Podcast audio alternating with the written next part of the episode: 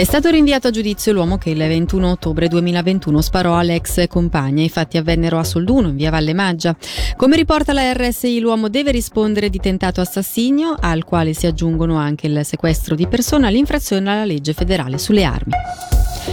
Il Consiglio di Stato ha incontrato oggi a Bellinzona il procuratore generale della Confederazione Stefan Blettler. Tra i temi sul tavolo anche i pericoli legati alle infiltrazioni mafiose con la necessità promossa soprattutto dal Ticino di agire anche a livello di misure preventive di carattere amministrativo. La lista unica tra il PLR e il Partito Verde Liberale per le elezioni comunali di Lugano della prossima primavera prende forma. La maggioranza della direttiva della sezione cittadina del PLR ieri al Palazzo dei Congressi ha approvato la proposta formulata dal presidente Paolo Morel. Sentiamolo.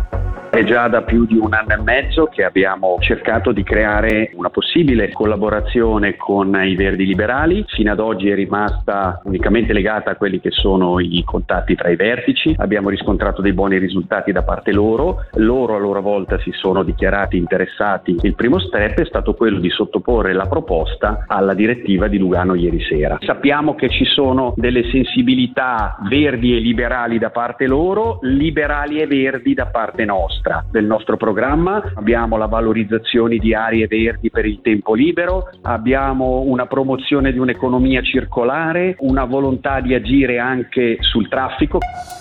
La città di Locarno ha istituito una speciale cellula di emergenza attiva da domani per fornire informazioni e consulenze agli abitanti colpiti dalla grandinata del 25 di agosto. L'hotline è attiva dal lunedì al venerdì allo 091 756 34 95 all'indirizzo mail grandine-locarno.ch.